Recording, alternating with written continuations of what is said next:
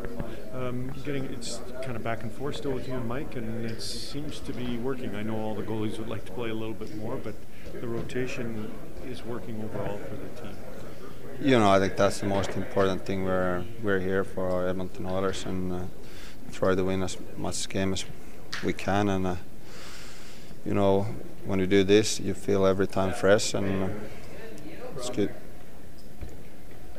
Nico, you haven't allowed more than three goals in a game this season. Is this fair to say that this is probably one of your best stretches of hockey so far? Oh, I don't know. That's that's up to you guys. Felt like felt that I played pretty well last last year and sometimes too, but it's tough to say. Uh, it's four different goal scorers today. Was that as well balanced as an effort from your club this season? Oh yeah, that was great. Great to see so many goal scorers tonight, and we got like Chaser got his first goal of the year, so that's I think it's a big boost for him, and he's gonna score so many more, more goals in the future. A lot of the storylines have been about how the top two guys have been getting the goals and talk about the bottom six scoring. Is it kind of rewarding and refreshing to see those guys get on the score sheet a little bit?